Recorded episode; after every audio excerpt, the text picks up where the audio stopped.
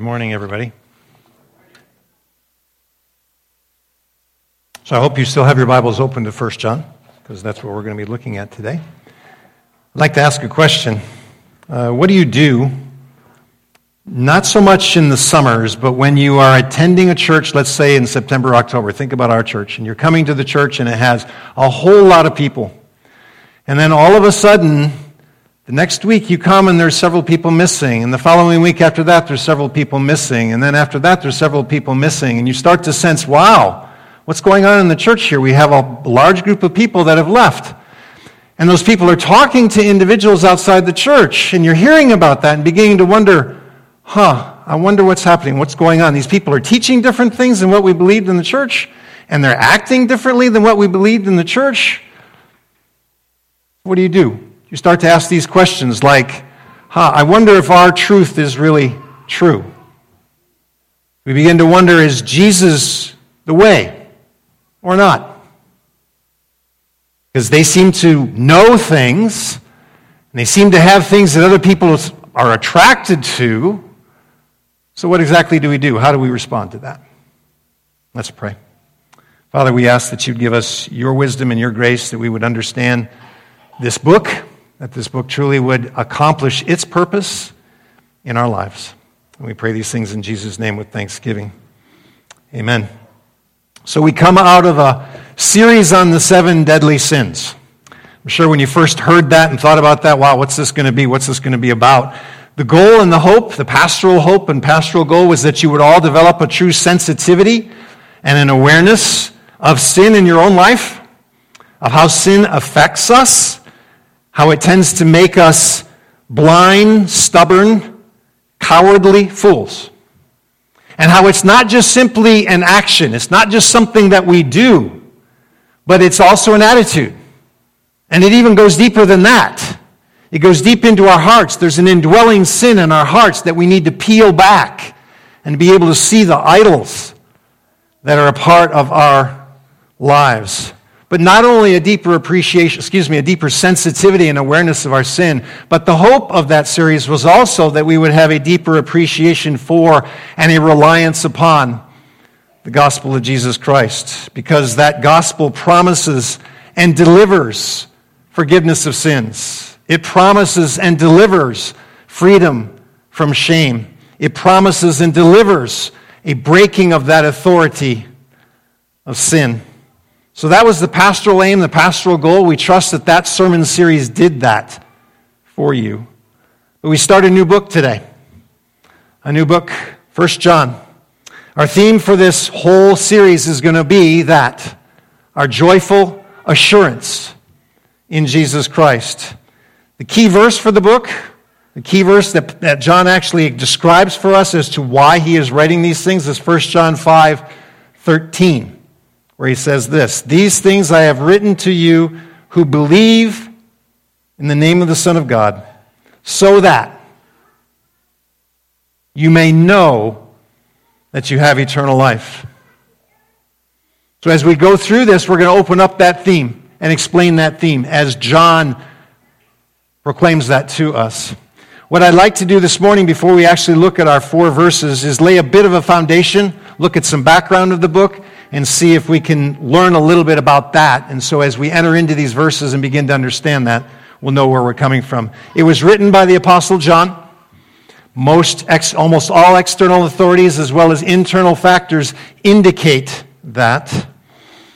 It was probably written from Ephesus in Asia Minor, or today Turkey. You can see John's tomb there in that picture. And it was probably written to one or more of the churches listed in Revelation 2 and 3. John is uh, reportedly to have lived his last few, li- last few years there in the Ephesus area and was a bishop or a local bishop for all of the churches in that Revelation 2 3 uh, path where all those churches resided. The purpose and theme of the book. We're talking about a group that has left this church. He talks about that in 1 John 2 19.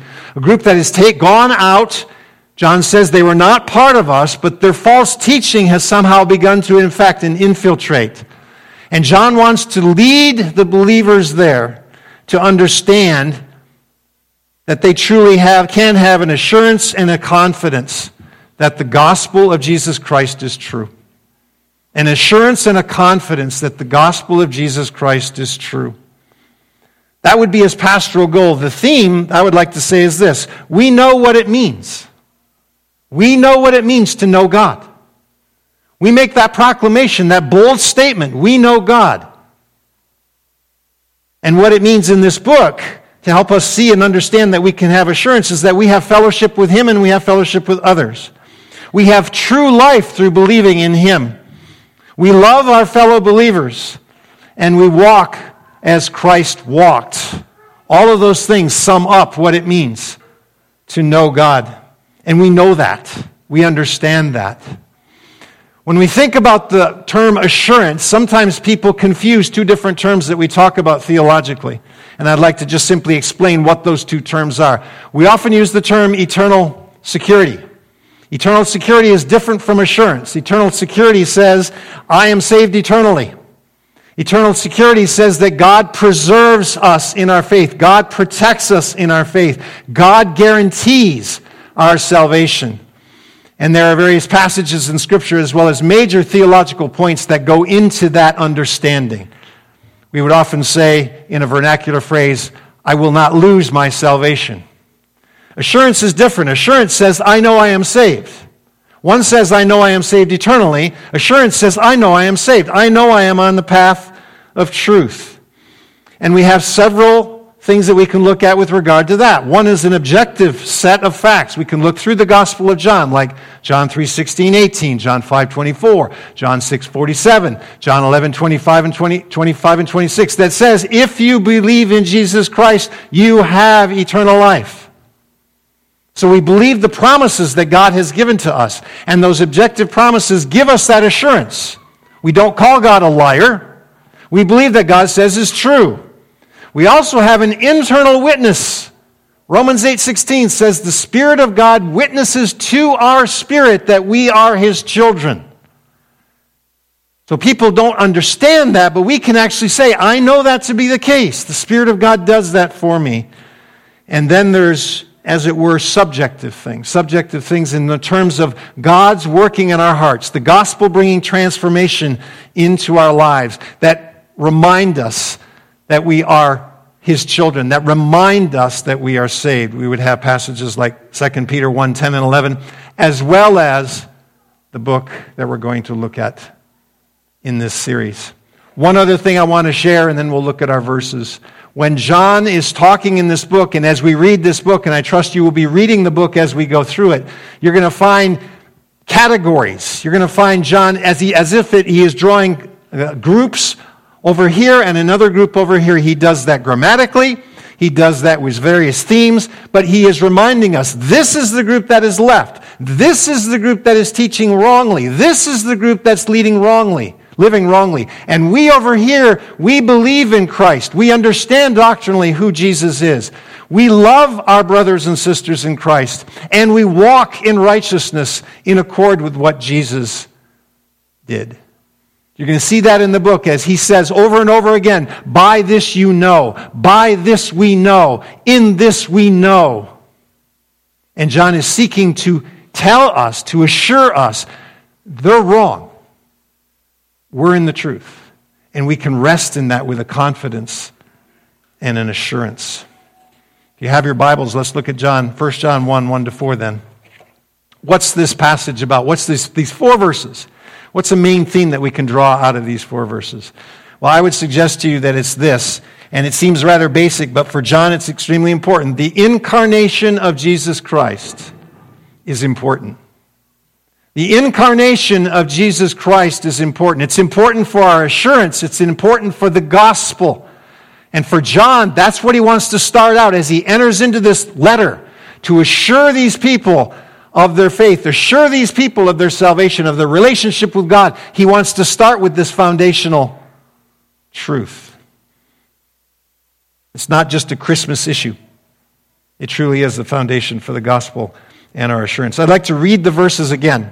Thank you, Abby, for reading them before. I want to read them again because I want to just simply point out the various things that are in these verses. Four verses, Not going to delve into any great deep things. You can read these things, you can understand these things. However, for us to understand emotionally what John is saying, to read it again is good for all of us.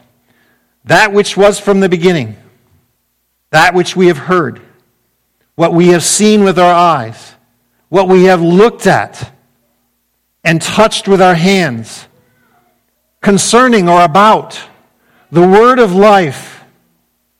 And that life, the life I just talked about, that life was manifested, opened up.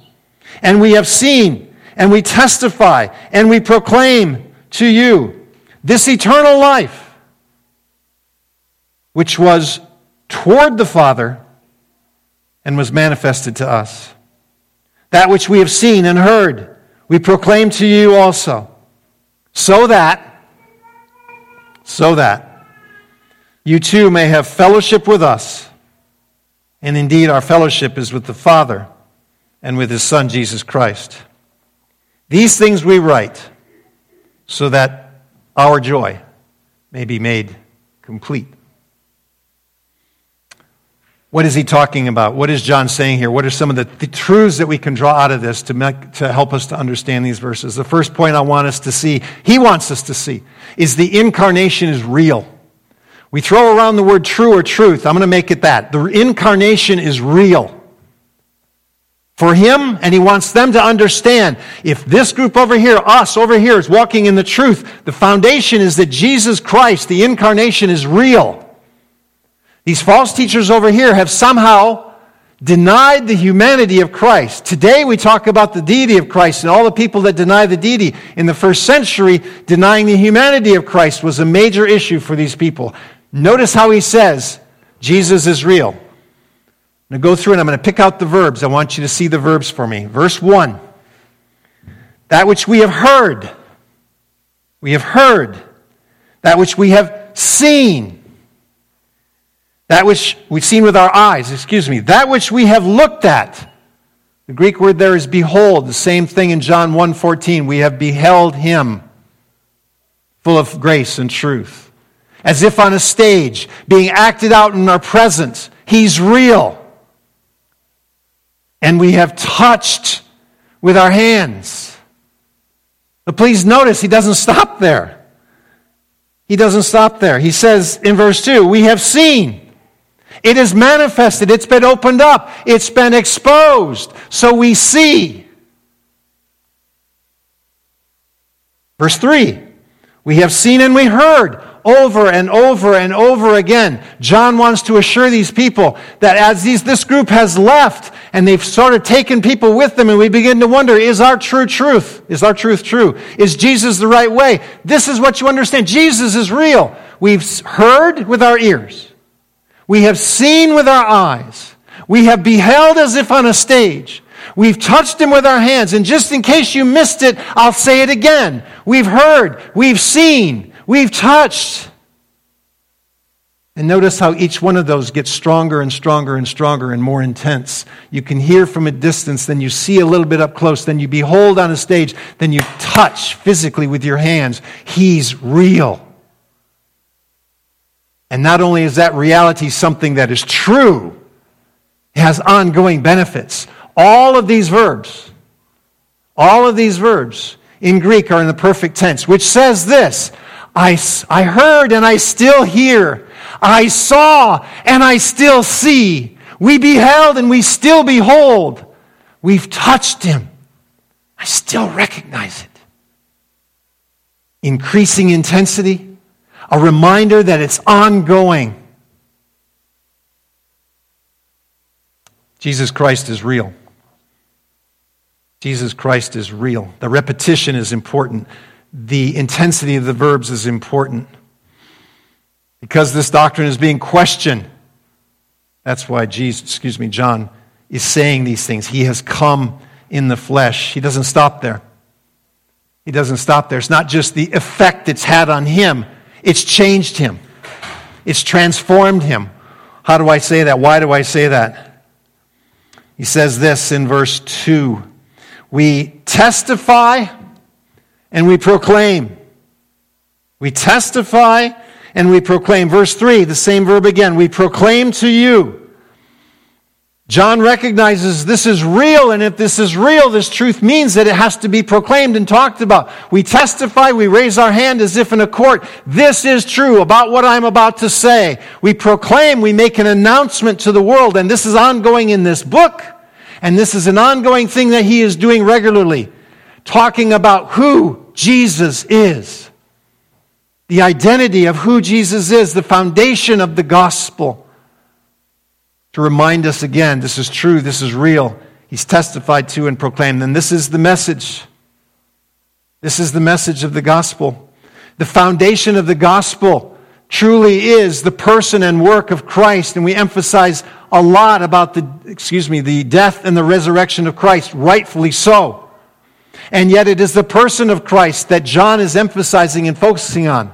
It is who Jesus is it is the reality of his humanity. It is the reality that for us, when we talk about Jesus, he is true and complete man. He is true and complete God. And because he is that way, he saves us. He can save us. Testified to and proclaimed. What is it that they proclaim? Notice verse 1. He says, concerning the word of life. Now we can take that all the way back to John 1 1. The word was with God, etc., etc. I think here it's just talking about this is the message of life as he goes on and he says this this life was manifested. This life, what kind of life is it? It is eternal life. Life that is eternal. And please notice it says it was with the Father and was manifested to us. With the Father, toward the Father. Exactly what John says in the gospel about the Word. The Word was with God or toward God, face to face with God, fellowship with God. That life is not just eternal life in the sense of a concept, not the gift that's given to us. It is Jesus Himself. I am the resurrection and the life. I am the way, the truth, and the life. He is not just the giver of life, He is the manifestation of life. And He is the proclamation that we say to the world. The life, this eternal life. This life is not just long, ongoing life. It's not life that is forever, as it were. It is God given life. It is God's life shared with us. It is abundant life. It is the fullness of life.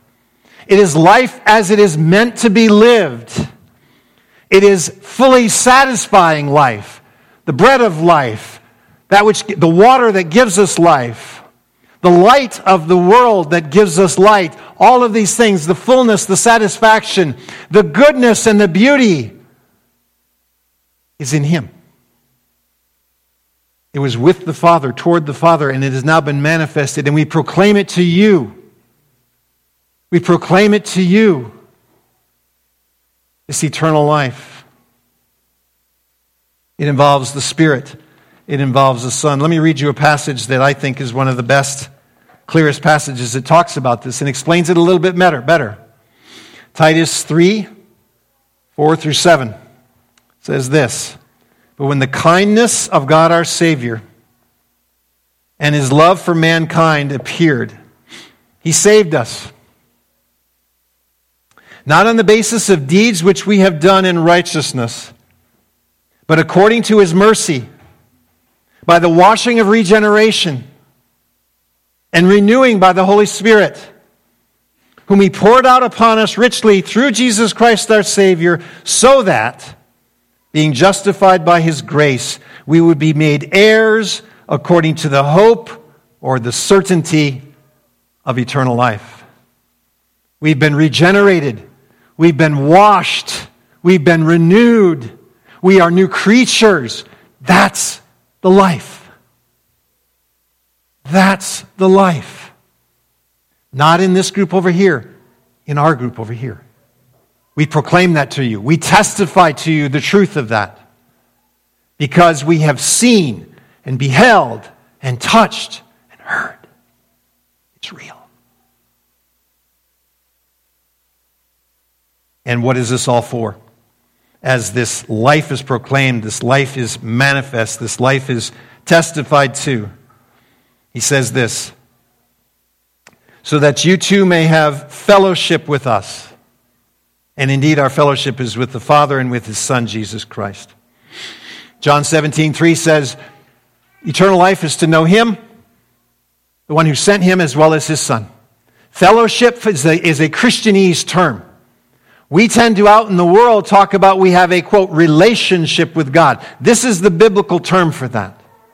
A sharing, a sense of that which is common. We have a faith that is common in our midst, and therefore we have an intimate, close, warm, intense relationship called fellowship. Fellowship is not based on coffee and donuts. Fellowship is not based on the sharing of the Detroit Lions or the Detroit Tigers. Fellowship is not based on talking about our jobs. Our fellowship, our fellowship is with God the Father and God the Son, and we share that with one another. And that's the reason for this life. That's the reason for proclaiming this, that we would have this depth, this intimacy, this richness that we call fellowship. John Owen use the term communion. Our communion with God and our communion with one another, based on our trusting in Christ, has united us together with Him, has united us together with each other. So we have He is real, the incarnation is real, it is testified to and proclaimed, it gives us life, eternal life, fullness of life, abundance life goodness and truth and all of that richness, as well as fellowship and intimacy, a closeness with God, with God the Son, with each other. And all of that leads to verse 4. These things we write so that our joy may be made complete. Our joy may be made fulfilled. Our joy may be full. All of us together based on the fullness of salvation and the fullness of what that knowledge gives to us, we rejoice with a fullness of joy that Peter described as being unable to be expressed. So, what do all these things mean for us today? Big so what? incarnation. We talk about this at Christmas. What does this all mean? Well, let's go back and look at each one for just a minute. The incarnation, as I said, it's not just for Christmas. It was denied by these teachers. Somehow the humanity of Christ was nothing for them. Whether this was proto Gnosticism or Docetism or Cerinthianism, and you don't have to worry about those words, you'll forget them anyway.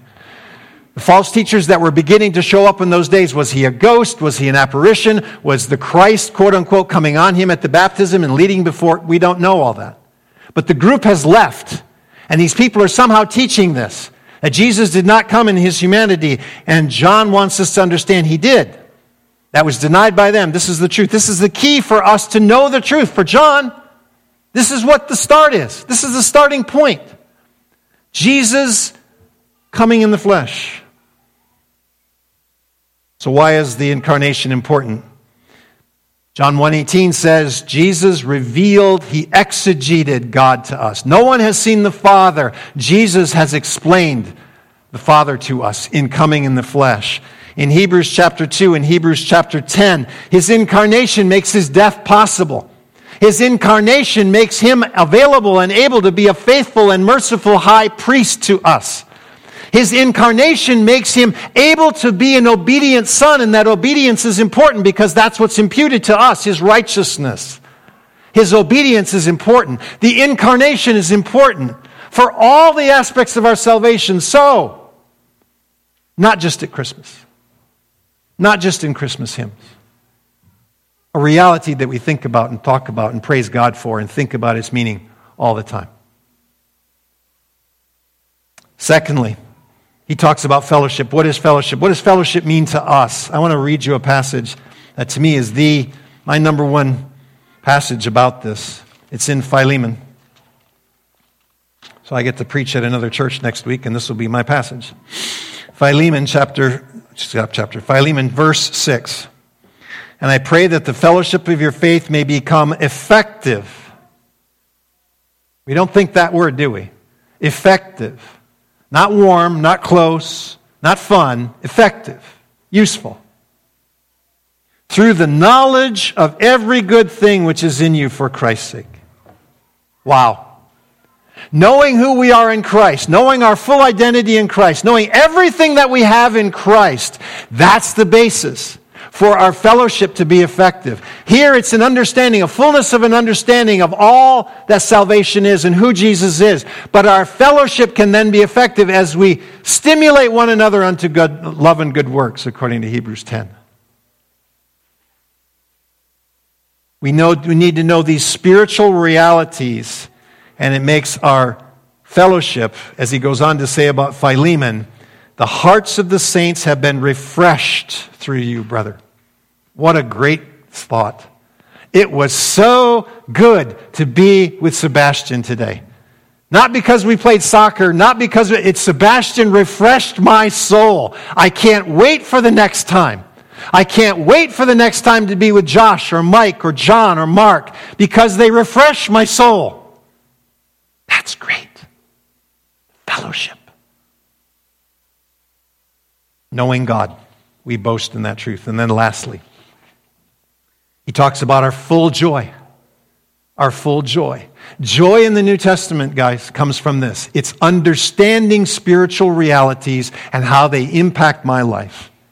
It's not World Series triumphs, it's not sports. But think about our joy. Don't you think about our joy? We go, John Holderbaum got a hole in one. Woo! Sebastian scored three goals. Wow, yes!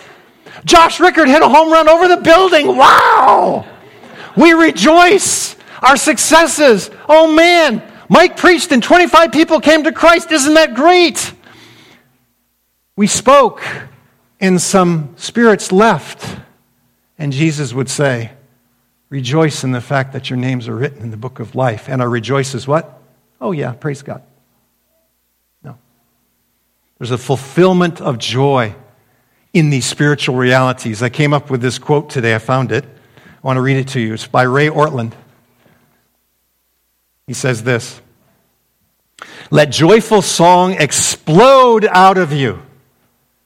He's talking about Isaiah 54 1, which Ray Ortlund says is probably the least obeyed command in Scripture. You can look it up later. Our exaggerated sense of decorum is the vast last bastion of pride holding out against the gospel. Some churches make it a virtue, but God doesn't. In His exuberance, He's creating a new world of boisterous happiness through Christ. We must rejoice with Him, or we may risk making our hearts impervious to salvation because that holy, raucous joy is salvation. John wants us to have an assurance. Salvation is real. Salvation is true. We need to believe it. We need to accept it. We need to understand that. Let's pray. Father, we thank you for this book and this opportunity to learn more about what it means to fellowship with God and the reality of the incarnation and what that incarnation means for our salvation. I pray, Father, that we would all leave here rejoicing in the fellowship we have, rejoicing in the salvation we have, and the truth and the reality of the incarnation.